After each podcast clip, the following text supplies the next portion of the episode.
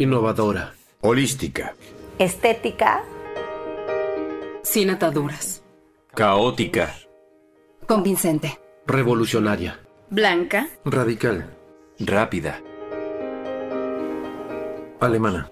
Eso es la Bauhaus, ¿no?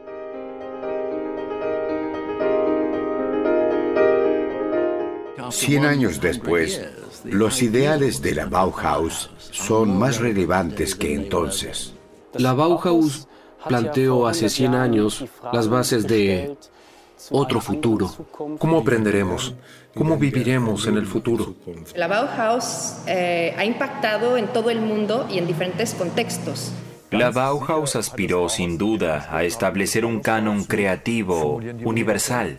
Todo debía tener la altura exacta, el tamaño preciso para que fuera utilizable por el ser humano. Walter Gropius fue un arquitecto alemán. En 1919 fundó la Escuela de Arquitectura Estatal, más conocida como Bauhaus. Fue perseguido por los nazis y entonces en 1934 emigró a Inglaterra y más tarde a Estados Unidos. Este es el manifiesto que escribió en Weimar en 1919.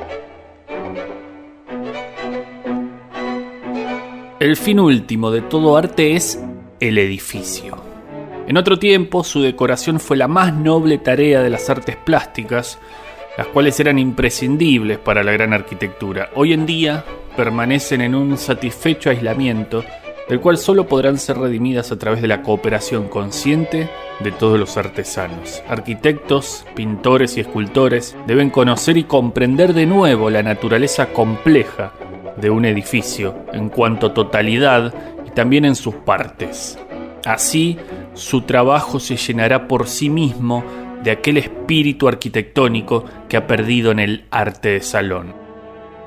Las viejas escuelas de arte eran incapaces de generar esta unidad, y desde luego, ¿cómo lo iban a conseguir si el arte no puede ser enseñado? Se debe regresar al taller, aquel mundo apenas pintado y diseñado de los dibujantes y artesanos, debe por fin, una vez más, convertirse en un mundo donde se construyan cosas. Si el joven que siente amor por la actividad plástica vuelve a iniciar su profesión como en los viejos tiempos, aprendiendo una artesanía, entonces el artista improductivo no estará más condenado a practicar un talento artístico imperfecto, ya que sus habilidades estarán conservadas en los oficios artesanales, donde puede alcanzar grandes logros. Arquitectos, pintores, escultores, debemos volver a la artesanía, pues no existe el tal arte profesional, no existe una diferencia esencial entre el artista y el artesano. El artista es un artesano exaltado. Por gracia divina y en raros momentos de inspiración que superan a su voluntad, el arte florece inconscientemente del trabajo de sus manos. Pero una base en artesanía es fundamental para cada artista. Allí reside la fuente original del diseño creativo. Construyamos pues un nuevo gremio de artesanos sin la distinción de clases que levanta un muro de arrogancia entre artesanos y artistas. Permitámonos todos juntos desear, concebir y crear el nuevo edificio del futuro.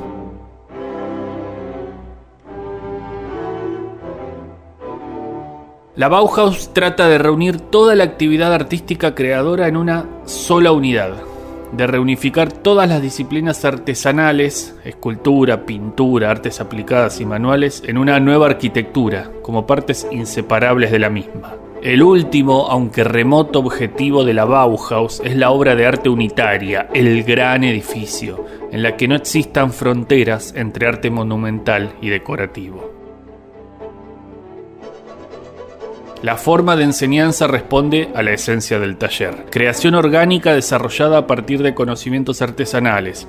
Evitar toda rigidez, dar prioridad a la actividad creadora, libertad de la individualidad, pero riguroso estudio. Contacto con la vía pública, con el pueblo, a través de exposiciones y otros actos.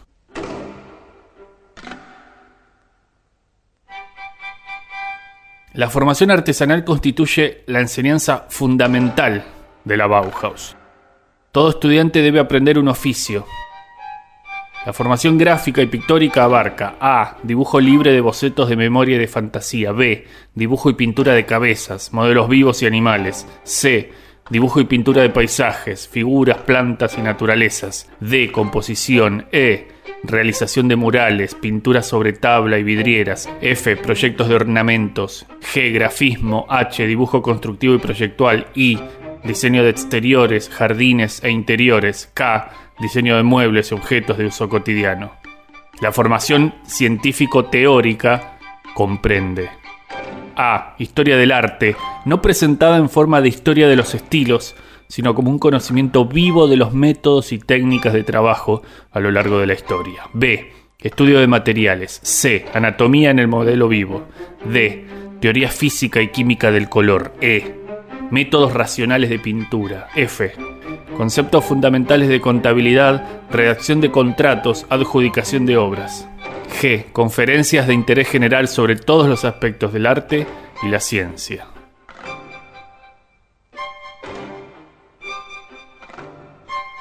Serán admitidas todas las personas sin antecedentes, sin limitaciones de edad ni sexo, cuya preparación sea considerada suficiente por el Consejo de Maestros de la Bauhaus y mientras se disponga de plazas suficientes.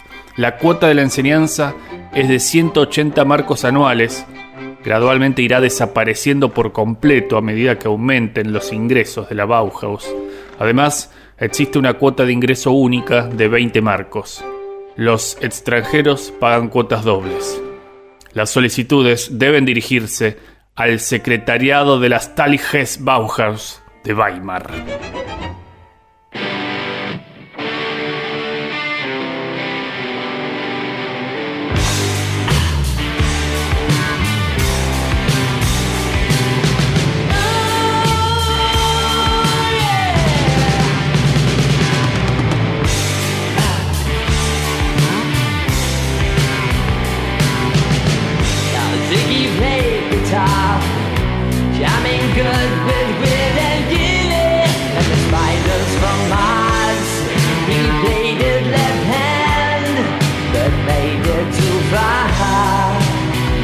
became the special man.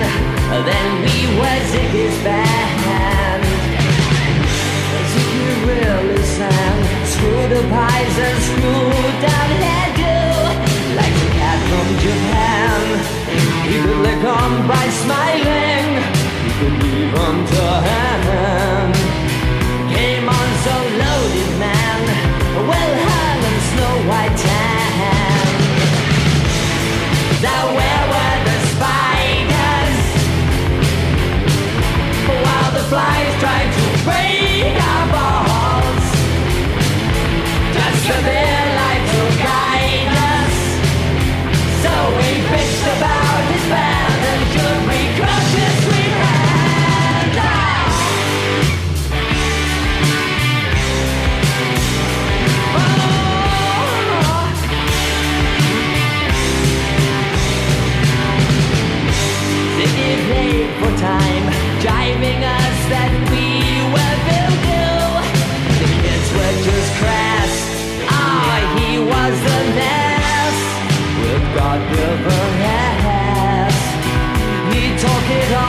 far.